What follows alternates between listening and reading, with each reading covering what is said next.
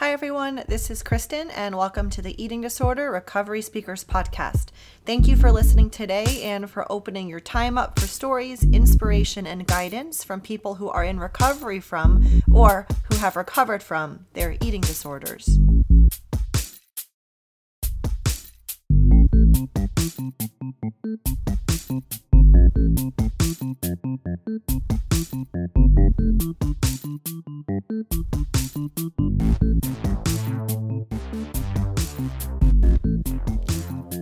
Hi, everyone. So, as I've spoken about before in other episodes, a lot of my recovery was in various programs through the Renfrew Center. Both of my times in residential treatment was at the Renfrew Center in Philadelphia, and I met some of the most brilliant, strong, caring, deep women there. To this day, they are still some of the best people that I know, even though I don't really keep in touch with many of them anymore. When I thought of creating this podcast, the first person that came to mind for me to interview is my friend Janine, who I was in residential treatment with the first time that I was there. Janine arrived at Renfrew a few days before I got there and left a few days before I did. At the time, outside of treatment, I was living in northern New Jersey and she was living in New York City. So we made it a point to see each other pretty often when we were no longer in Renfrew. I remember once she came to New Jersey and brought me flowers, and I remember going into the city and walking around Union Square with her and helping her pick out the name for her dog. I remember when I went back to Ithaca and started relapsing, talking to her online quite often, and her urging me to go back into treatment. She is the one from treatment that my mom would say, Have you talked to Janine about this? Or, more recently, Is Janine going to be on your podcast yet? Janine lives in Colorado Springs, where she works as the Director of Strategic Partnerships for Abundant, a leadership mastermind that supports sales professionals in their growth. Janine's mission is to help others experience the brightest and most authentic version of the light within themselves. In her story, she talks about the feeling of loneliness and how it contributed to her eating disorder. She also talks about how a recovery pet, being in a sales position, and starting to live life on her terms helped her in her recovery. Janine says her eating disorder gave her the invitation to learn more about what makes her happy, and that sharing her story helps her to create deeper connections with other people. Janine made such an impression on me because she was the first person that I knew who seemed to actually be making recovery work for her. And so I am so excited to finally have her on the podcast. Here's her story when I think back to um, really being in the, the heart of my eating disorder and um, getting treatment and where I was in life, it's actually really difficult for me to remember. Um, I don't have a ton of memories from that time in my life. And yet there are some really distinct moments that um, that really stand out. So I have really strong memories of isolated moments that I think will be really helpful to kind of string together my story. Um, so I was in college. I was a freshman at the University of Florida, and I felt really lost. Um, I had already switched my major about three or four times in like the first semester, and I didn't really know what I wanted to do after college. Um, I had leaving high school, got dumped by my boyfriend on graduation night, and I was just feeling like I didn't know where I was going in life. Um, growing up, for whatever reason, I had this belief that I would die before I was 20. And so when I was 18 and in college and not having really ever planned my life because I never really thought that I would have a life after 20 for some reason. Um, it felt really scary for everyone else around me to really know what they wanted to do. Um, and like the reality is they totally didn't. But in my perception, like my reality was that they did and that I was the only one who was totally lost. Reality, most people were probably pretty lost in that moment. Um, but I felt really alone. Um, I um, also spent a lot of time looking for like attention from other people while also at the same time isolating myself. so I was not putting myself in situations where I could meet people, yet really feeling this like deep loneliness. And altogether, I just was in this place of feeling really alone.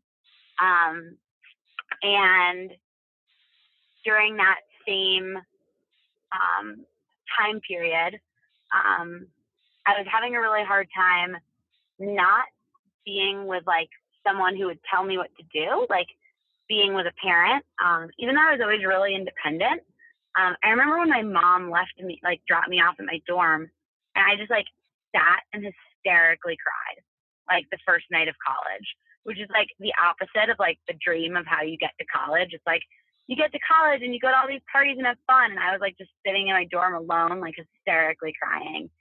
And I guess it wasn't too long after that that I started to have um, behaviors like that were leaning towards an eating disorder. Um, there was also a time after college started that I, I went to a college party and um, got sexually taken advantage of. And I think that might have been the tipping point for me, um, where I just started completely isolating myself um, and started um, restricting my eating and um, just really feeling into this lonely feeling um, that I was in. And I guess what was really going on for me is that like I felt this immense lack of control in all areas of my life. Um, a couple of years before that, my grandma had passed away, so I was really, really close with. Um, I didn't know where I was going in life, and I just felt alone and lost and out of control. And for me, like feeling in control is really important. And so my eating disorder gave me something to be in control of, something that I knew I could control like day in and day out and gave me a focus. Um, and in this like lost feeling, although I was isolating, I also joined a sorority. Um, but like then I didn't do anything that the sorority was doing. And I like felt alone in this group of 300 people. Um, and it just like, it made it worse because I felt even more detached. And I, um, I had this huge like outsider's complex of feeling like I didn't belong anywhere that I was, that I didn't fit in, that I was somebody else and um, I guess harboring this secret of like being really restrictive um, with my eating, you know, was, part of that separation. Um, and I distinctly remember like one of the memories that comes up for me that is really clear is I was going out and nobody had mentioned the fact that I had an eating disorder. Like nobody had recognized it. Um, and um, I was going to lay out like to get like a suntan with this girl um, who was in my sorority, and I said to her like, "Do I look weird in this bathing suit?" And she was said to me like completely calm. She was like, "Well, you're anorexic, so yeah, it looks a little weird." And I like no one had ever said anything like that to me, and I was totally taken aback, and um, like I felt like caught and exposed, and like I guess a little out of control too. Um, and I just like always remember that moment. And um, it came to the point in college where I was at spring break and I went home for spring break. And um, my best friend in college, who was my best friend in high school too, had written my mom an email, which was really brave of her. Um, and she said, like, Janine needs help and she needs more than our help um, she needs like professional help. Like she's in a really dark place and clearly has an eating disorder. Um, I remember I had gone, I think right before my friend sent that email, I had gone to get ice cream with her. And it was like a frozen yogurt type place. And I remember when she like, she was walking in one direction and I was kind of a couple steps behind her. And I took half my ice cream and I threw it in a bush. And she turned around and she's like, You know, I saw you do that, right? And I was like, Totally denied it. And then she was like, I think that's the day that she probably wrote my mom the email. And I'm not sure to this day if she even knows that I read the email. Um, but when I got home for spring break, my mom was already looking up treatment centers for me to go to. And my mom has always been somebody that like is over the top about everything. So I was so worried at that moment that people would think I was crazy for going to get help. Like that I wasn't sick enough, right? Like that I was like trying to get attention. And the reality is everyone was really worried about me and everyone thought I should get help. But in that moment, like I thought I wasn't sick enough to need help. And that getting help would be like selfish and all these people would talk badly about me and that I would be like the laughing stock of everyone and everyone would be like, Oh my God, Janine's mom is like nuts. Like she made her go get treatment. Like Janine's totally fine. Like she's being over dramatic. And I was like, I was way more worried about what people were going to say about me getting treatment than I was about getting myself like healthy or better. And like it was hard to recognize in that moment that I even was as sick as I was.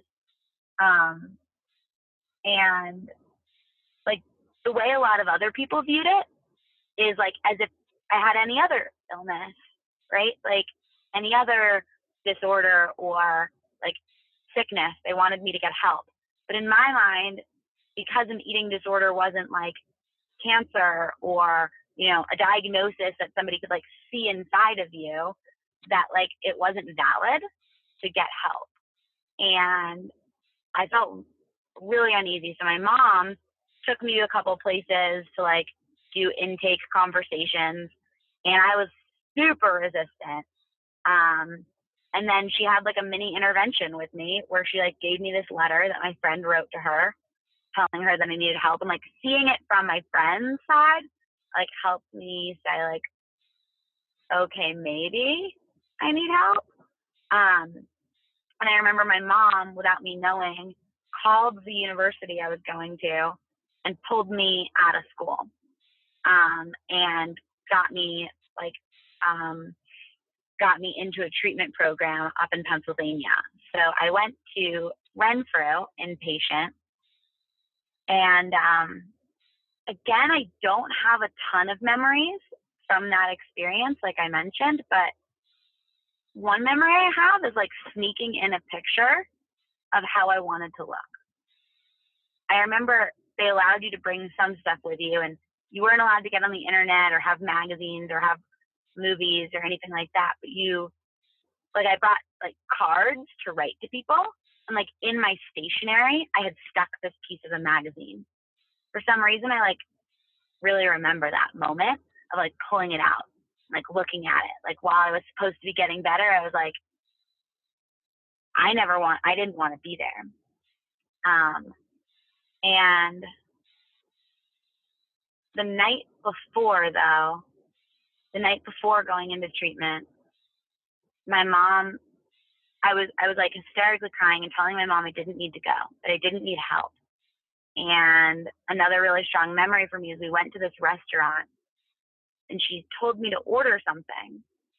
And then um so I ordered something that was different than maybe what I would have normally eaten in that moment.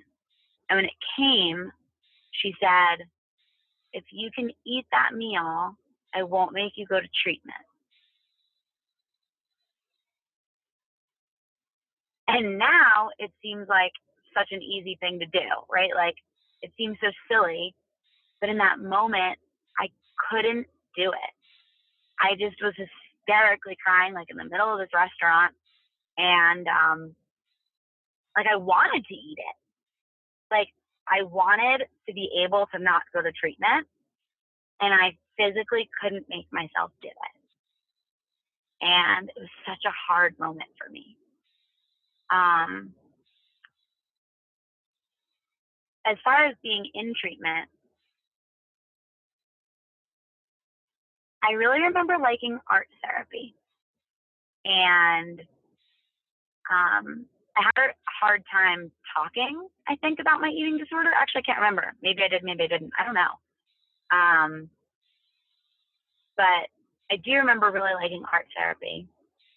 One distinct moment I really remember in treatment was I was in with a therapist and my mom. So my mom had come like maybe once every other week or something like that. I don't really remember the, the amount. Um, and she would do like family therapy. And my mom thought my eating disorder was selfish. She thought that I was just being like a selfish brat by having an eating disorder. Um, and that's because she just didn't understand. She didn't have any context or understanding. And me going through treatment really helped her get some of that. But early on, I remember her, the um, therapist, talking about a plan that my nutritionist had given and said, like, we want Janine to be at this weight. And I remember my mom saying, if Janine was at that weight, she would be fat. And it was just such like a a hard struggle when like you're somewhere where people are encouraging you to be healthy and take care of yourself. And then people that you love don't understand and say things that are really triggering to you um, and really hard to hear. So um, that was a really tough moment. I um I was inpatient for a while and then I moved to this house where you could like do some more things on your own. Um, and then when I left there, I was outpatient for a while. And um, one of the other moments in treatment that I really remember was outpatient. I was on this couch. We were in like a group therapy meeting, and this lady was sharing her story, and she had um, gone through treatment when she was in college, and then she relapsed 10 years later. And I remember in that moment thinking, what if this is with me literally forever?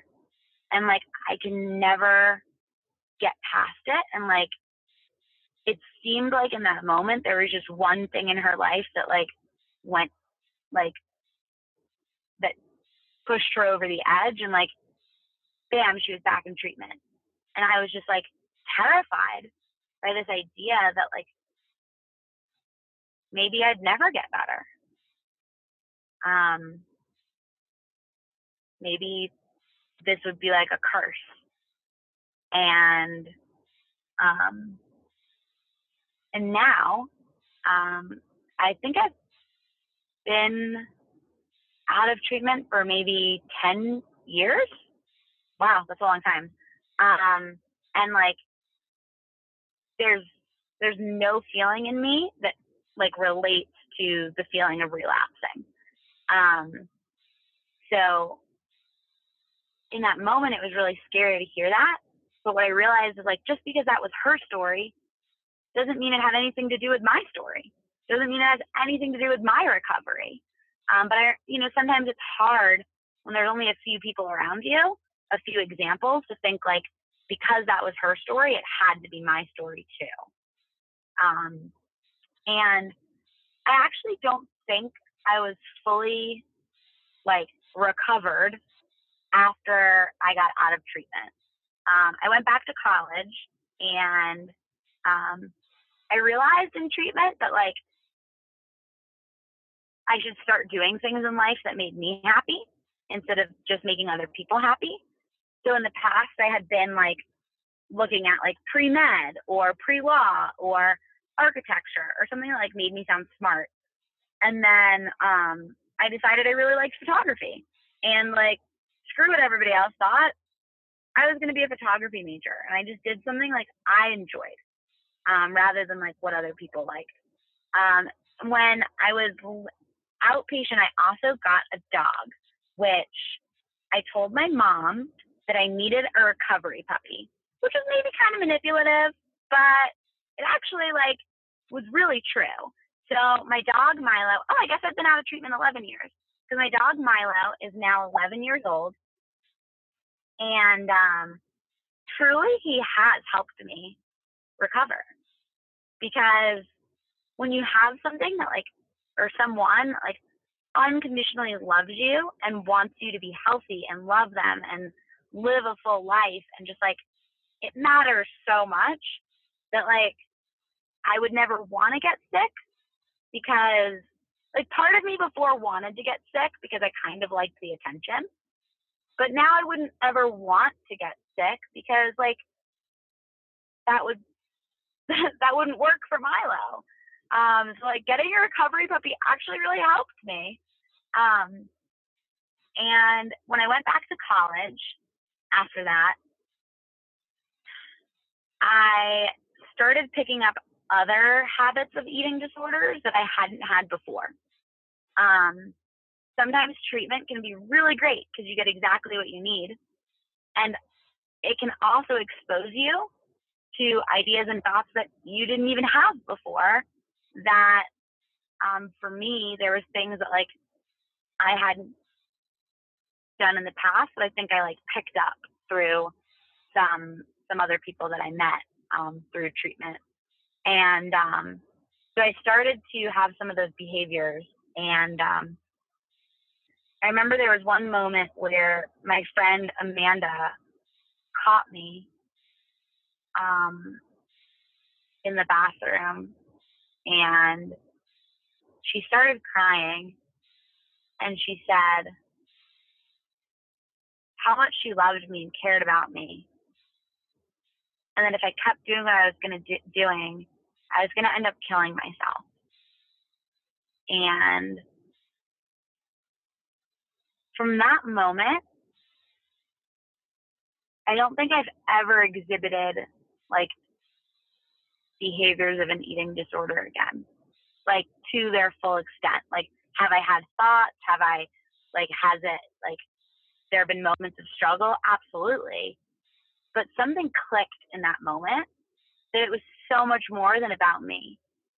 That if I allowed myself to not fully be like authentic in my recovery and like be really like open with my therapist about everything. And like, if I kept hiding, it wasn't only hurting me, it was hurting a lot of other people. And I guess I never really connected that. Um, when I look back, like to my eating disorder, like there's amazing blessings that came from it.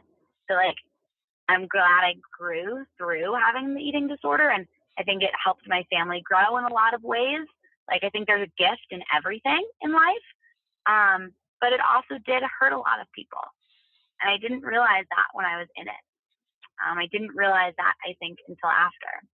Um, so I guess one key like thing there was like I was really open, and this doesn't have to be how everyone is. It's just my story, but my my way of um, doing this really helped for me, which is that like I was really open with everyone that I had an eating disorder like the people that I met um like early on like after getting out of treatment I was really honest about why I hadn't been in college for the past year and like what like was going on in my life. And um it's interesting, like even now, um, I let a lot of people in my network, people who I'm connected with, people who I get close to know that that was a part of my life. And even though that's pretty far removed from how I am now, um, I think it helps me stay accountable to like having all these people that are like looking out for me that know that that was the case. Also, like having an eating disorder almost made me feel like I was like the black sheep. Like, oh my gosh, like no one else I knew had an eating disorder. It was like just me over here in the corner. Like I was different. I was weird. I had something wrong with me. And the more I share about my eating disorder now, the more I realize like everyone has something that they've struggled with, whether or not it's, you know, uh, addictions of all kinds. And whether or not they have or haven't had those themselves, people like really relate to the things that I went through and what I share. And it actually has helped me get closer to people. Like I always had this complex, but I was like an outsider. And I realized like I've always been in the group. Like I've always been an insider. I just had the perception that I was an outsider. And the more I'm like really honest with people about where I am and who I am and what's happened for me in my life, it actually helps me get closer to them and they relate to me. Um, so I went through college and um, ended up about halfway through college getting a job in sales. And um, selling really gave me a lot of purpose because it gave me like a sense of achievement, a sense of control, um, a sense of fulfillment in doing something that was really good for other people. Um, selling a product that I really believed in, helping other people get that product, like it gave me something to really focus on and really like put my energy towards. Um, and although I like, it's not like I left treatment, was like, here's the plan for like my next like three to five, ten years of life. Like I was starting to get a little bit more clear on what I wanted to do in life and like what made me happy. I actually I have this list that I wrote down in treatment that was like really helpful for me, but really hard when I was in treatment. And the list is just things that I like. And for some reason during treatment, I couldn't really connect to it. And it started really slow and really hard. Like it started with things that were small. Like I really like the smell of fresh laundry. And just like reconnecting to like who am I? Like what do I like? Like my eating disorder isn't who I am. Like it's a symptom and function of like something that I've been using to like help me get through this moment, but that's not me. My eating disorder isn't me. Like, who am I? And like, I think I spent probably like, I'm still spending time on it. So I've been 11 years down that road of like really learning more and more about myself. And I think that was a really good step that I took. And what's interesting is like a lot of people never think about that in life. My eating disorder like gave me the invitation to open that conversation up and really like look at what do I like? What does make me happy? Um, what are moments that I do feel a lot of joy and how can I create more of that in my life? So I have now been um, in a sales role um, since then. So I graduated college. Um, I ran my own business for three years. So when I graduated college, I ran a recruiting and sales company um, where I would hire and train college students and teach them how to um, sell. And uh, then um, from there, I went and worked for iHeartMedia and lived in South Florida. And um, it's so interesting just because, like, certain things that I do now, I was just thinking about moving to South Florida and like going uh, paddle boarding when I got there. And I was just thinking, like, how different of an experience that was like once I had been out of recovery for a few years, in recovery for a few years, like I never thought about putting on a bathing suit or like what people like might think or how I look, um, or like what I was going to eat that day, or like just things that like really ran my thoughts in life, just like aren't there anymore. And um, and it's just interesting to look at that now. So I lived in South Florida for, for four years. Um, and then I moved to LA. And that was a really fun, cool experience. And, you know, a lot of this like has come, a lot of what I do in life comes from that like urge of like, who am I at my core and what's going to make me happy and just following that. And um, two weeks ago, I moved to Colorado and I am now working at a company that I feel is like truly aligned with my life purpose. So I am coaching and training um, top executives in sales um, to become more whole versions of themselves. And not just from like a sales standpoint, but also an interpersonal standpoint. And what's really interesting is a lot of the work that the company I work with now does relates really well to some of the stuff that I did in treatment.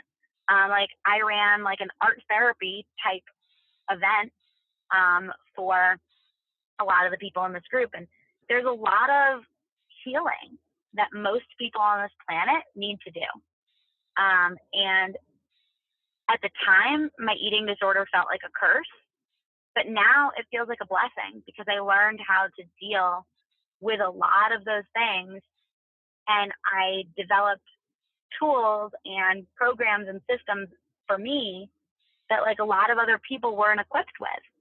Um, my eating disorder allowed me to like learn how to deal with a childhood trauma and how to work through that and what resources I needed and who to talk to about it, which like a lot of people don't have in life. And with like, I'm working now with like CEOs of major companies and top sales reps at like Microsoft and Bloomberg and Salesforce and Google, some of like the biggest companies in the country. And a lot of their top people, like what they need isn't more sales skills. What they need is like interpersonal healing, is like the same thing you get through going through an eating disorder. Um, and it's just a really, like, what I thought was such a doomsday moment in my life ended up being the the thing that gave me a lot of gifts to share with a lot of people that really needed my help later. And I didn't see that in the moment. And it's, you know, been a journey to get to this point where I'm like sharing those gifts. Um, but I'm so grateful now for have go- gone through the struggle that I did um, to be able to help people who like never really went through that struggle. It's always been like a like lingering in the background. It's been part of their subconscious, and um, like it's just a huge blessing in my life that I went through that. Um, and uh, and I share with a lot of those people that I coach and that we're working with or that I'm in groups with now about my eating disorder. And although most of them haven't had anything like in like an eating disorder fashion, a lot of them can relate to the different feelings or thoughts, the feelings of loneliness, the feelings of isolation. Um, and so, like, while it felt like something that made me different, it's actually something that made me really similar to a lot of other people.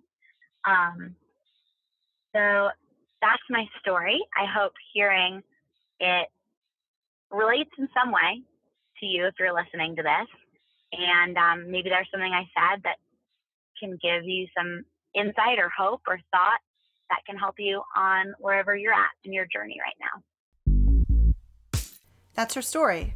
If it resonated with you, or if you think the concept of this podcast is a good one, please help other people find it more easily by rating it on iTunes, maybe leaving a comment, or sharing it with other people who might also find it helpful. Keep listening as Janine and I talk more about being a recovery role model, how to find motivation to heal when the people around you just don't understand your struggle, having a relationship with how your body looks, affirmations, and more.